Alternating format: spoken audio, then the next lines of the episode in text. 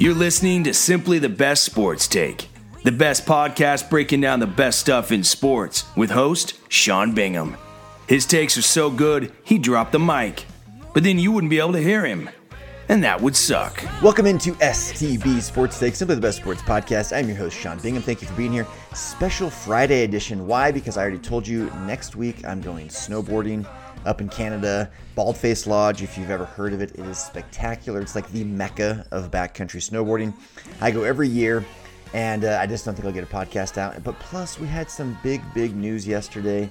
The James Harden, Ben Simmons trade, blockbuster stuff. So I had to get a podcast out for that and couldn't wait 2 weeks to talk about it. So here we are.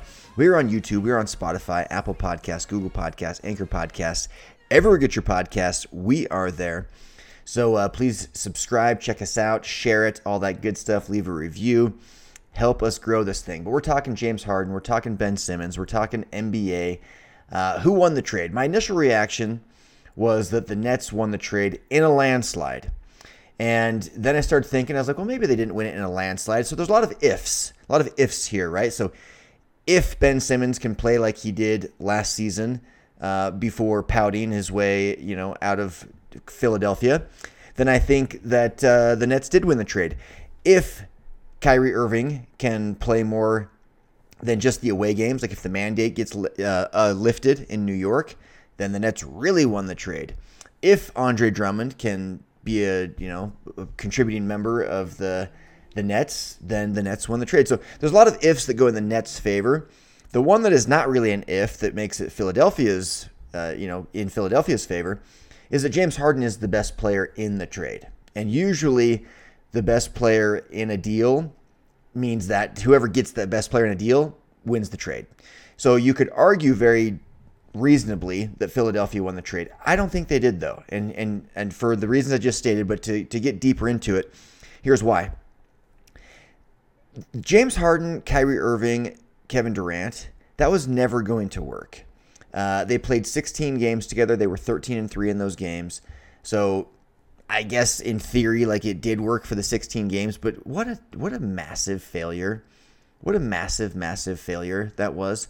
And there's so many things. I got so many thoughts just swirling around in my mind, but one of them is the NBA's got to fix this. You've got two blockbuster guys, two superstars, really. I mean, I'm not a huge fan of either one of them. I've said on this podcast repeatedly, Ben Simmons is overrated. He's just not my cup of tea, right? I've also been kind of coming around on James Harden, mainly because of his play last season when he was a team player, he was a facilitator, he wasn't whining and complaining and pouting his way off of his second team in 2 years. And so now he's back in my doghouse, if you will. I'm back just not pleased with the guy. So you've got two of your stars in the league, if you're the NBA, that are pouting their way off of their teams. Ben Simmons literally refused to play for the 76ers. Just didn't show up. Just was no, I'm not going to do this. So he forfeits the money. He looks like a complete imbecile. He looks like a total crybaby. All because he got a little bit of criticism about needing to make a layup, instead of passing the ball off when he's got 6'0" Trae Young on him and he's 6'11". I mean, he's scared to death of the foul line. So if he can correct all of those things, right? If he can just play like he has his entire career, if he can go and get 17 points, 8 assists, 8 rebounds, shoot 55% from the field, which is a good thing that Ben Simmons does. He plays within his abilities, right? Most guys that shoot low percentages, like Russell Westbrook, they kind of play outside their ability. Russell Westbrook cannot shoot threes very well at all, but he jacks them up every game. Ben Simmons knows his limitations, and he plays within them. So to me, that's a great thing for the Brooklyn Nets. If they can get Ben Simmons to just be the Ben Simmons that he's been, instead of the pouting crybaby Ben Simmons we've seen the last few months, if they can get him to just do that, they win this trade because it's a better fit for Kevin Durant. It's a better fit for Kyrie Irving. I think there's a decent chance that two things could happen. These are very interesting things here. One, there's a decent chance that the mandate gets lifted in New York, the vaccine mandate, especially as the warmer months approach now for the playoffs. The playoffs are April, May, June. COVID, flu season, all of the sickness seasons, they all kind of start to wind down. It's been in place for a while now. Vaccination rates are up. Things are starting to kind of shift in a different direction with that, which I'm very excited about. But there's a decent chance you see that mandate lifted, which would mean Kyrie could be a full participating member.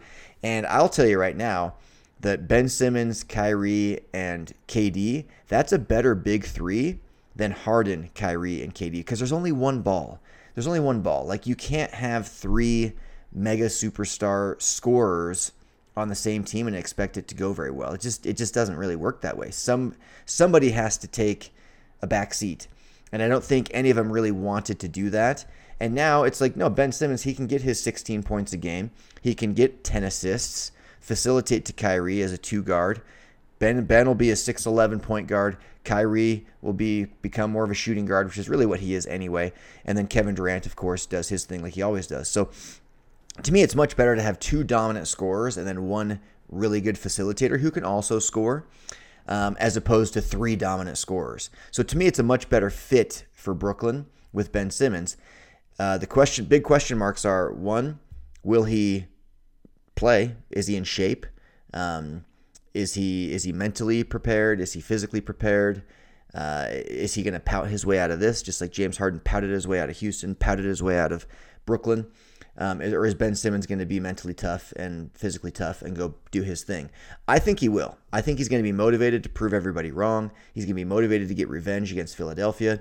I think you're going to see a resurgence of Ben Simmons. That's my honest opinion. He's a far superior defender to James Harden, far superior defender.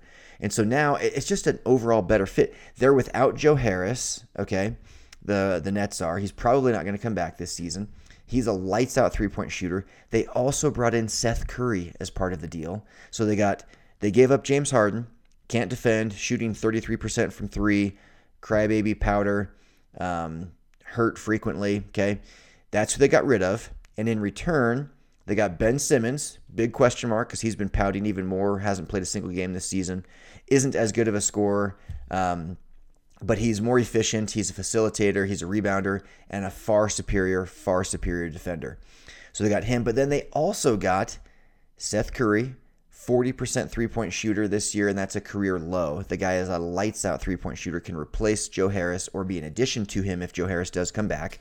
And then they also got Andre Drummond, who I think you'll probably see play 20 minutes a game in Brooklyn. He was playing 18 a game currently for the 76ers.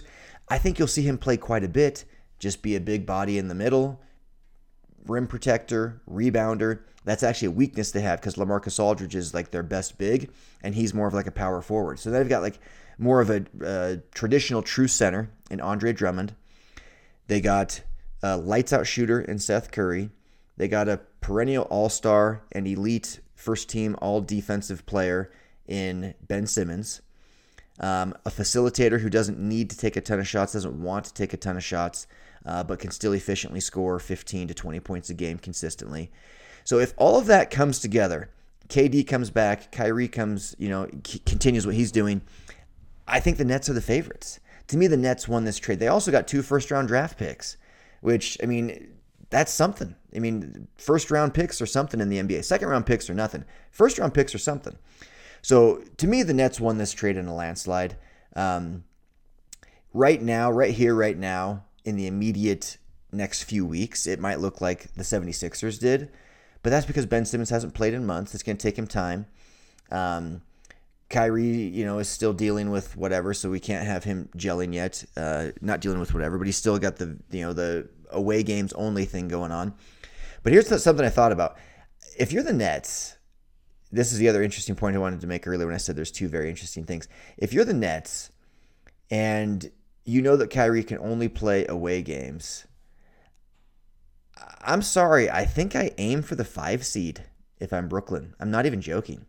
I would not want home court advantage. If I know that my second best player can only play when we're on the road, I would not want home court advantage. I'd want to make sure that he was there for 4 out of 7 games, not 3. And so to me, if you're the Brooklyn Nets and you don't think that this mandate is going to be lifted, I would absolutely aim for the 5 seed in the East to make sure that every single round you have more games with Kyrie Irving than you have without him. And then by the time you reach the finals, whoever makes the finals from the West will have a better record, and so you wouldn't have home court advantage there either. And so to me, home court advantage is actually a disadvantage for the Brooklyn Nets because Kyrie can't play, and he's their second best player. So KD comes back healthy.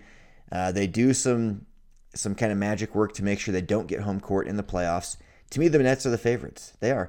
Ben Simmons is going to be in perfect non-injury shape. There'll be zero injuries he's dealing with. He's been sitting around. Physical shape, I guess we'll find out how his cardiovascular shape is, things like that.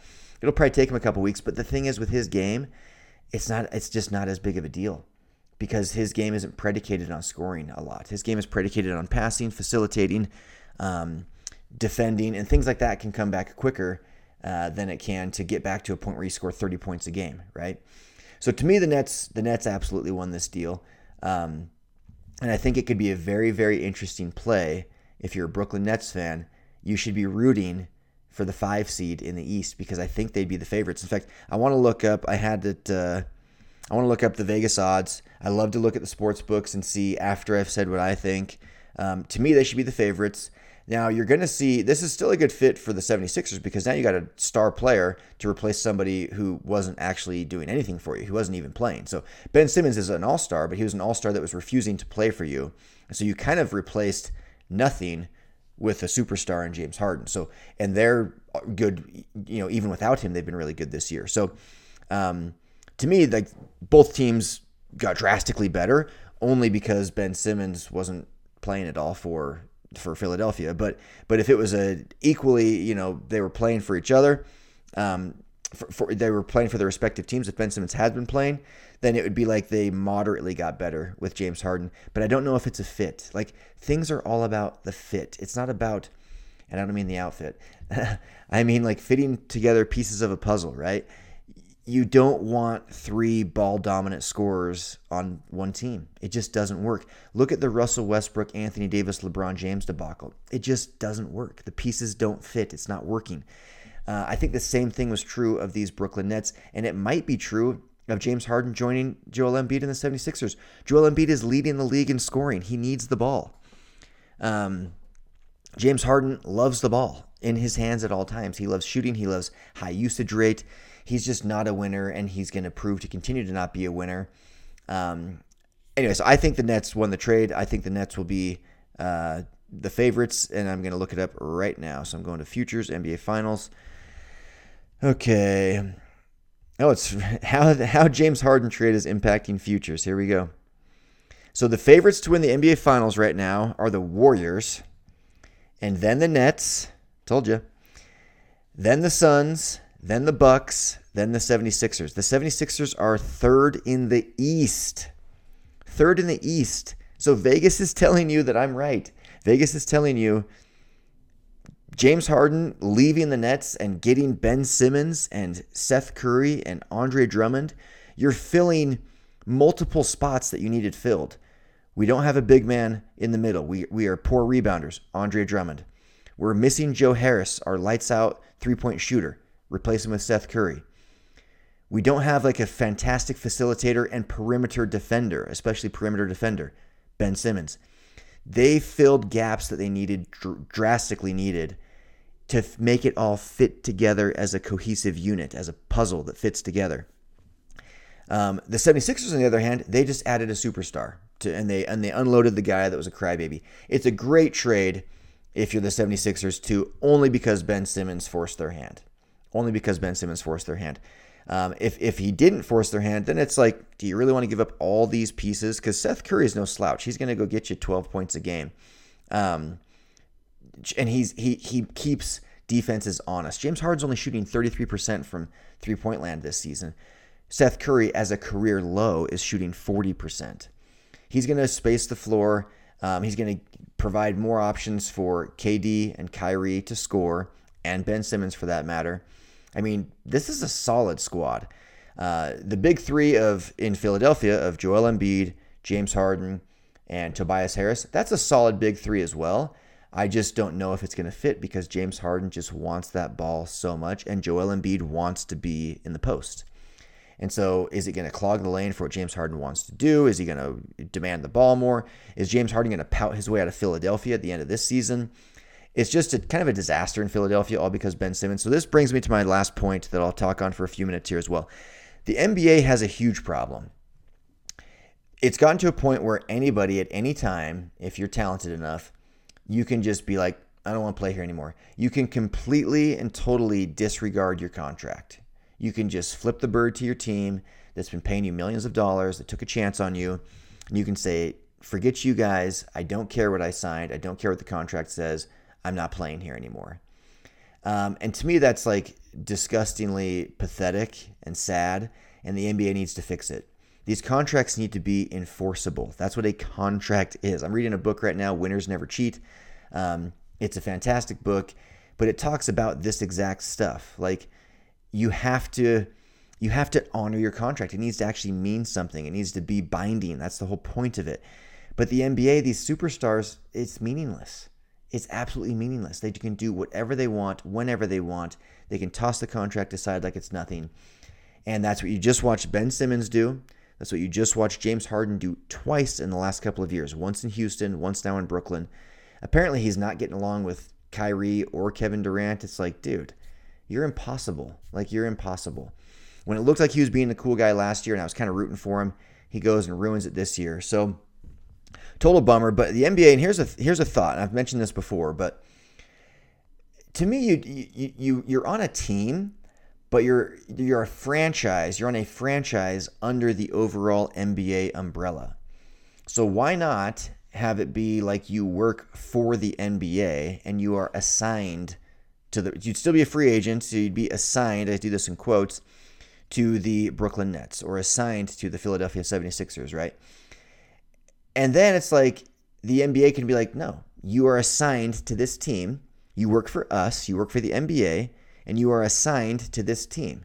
If you would like to not play for them, then you are welcome to not play for them, and you will not get paid, kind of like Ben Simmons is doing now.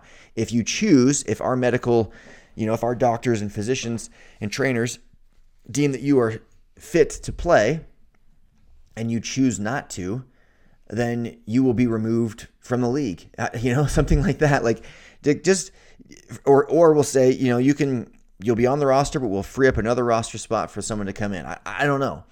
But there needs to be some sort of repercussions where it's like, no, you can't just demand a trade. You can't just demand a trade and get your way. There needs to be some sort of repercussions where it's like, you know what? You're not eligible. If you demand a trade, you're not eligible for the Supermax. You're not eligible for the max contract, something like that. Because you got to protect these owners. You got to protect the fan bases, the GMs that worked hard to get them, the coaches. There's so much money going into it, and the player takes all the money, and then they're the ones that's also protected. None of it makes any sense. I'm all for free agency, but once you sign a deal, that's a contract, and you need to be bound by it. Because now you're leaving teams out to dry. Ben Simmons' stock was plummeting dramatically. The only reason this trade worked is because both players wanted out. So it was just like, okay, let's just do it. Let's just swap them. But because James Harden's the bigger superstar and Ben Simmons hasn't played at all, and it's more obvious that he doesn't want to play because he's not playing, doesn't want to be on the team rather because he's not playing, they were able to get a lot more. So they got Seth Curry, Andre Drummond, a couple of draft picks. Great, great deal for the Nets. Again, Vegas is telling you they're the favorites in the East. Then the Bucks, then the 76ers. But the 76ers are behind not only those two Eastern Conference teams, but also the Warriors and the Suns. The Jazz, by the way, are the third team in the West. And then still the Lakers, ironically, which is kind of interesting. But anyway, guys, that's all I have today. I just wanted to come on here and chat about that. To me, the Nets won the deal. There's a lot of ifs. They won the deal if Kyrie can get more games with the team, if Kevin Durant comes back healthy, if Ben Simmons is mentally tough and prepared to play and goes and does his thing, I think the Nets are favorites to win it all. I'd put them ahead of the Warriors even if all of those things happen. And again, if you're a Brooklyn Nets fan and if the mandate doesn't get lifted, I would be rooting for the 5 seed to be the away team throughout the playoffs to make sure that Kyrie can play 4 games every series, not just 3. That's all the time I have for today. Please subscribe. I am out. Peace. Thanks for hanging with Simply the Best Sports Take. Don't forget to subscribe to this podcast and check out stbsportstake.com. Simply the best in sports.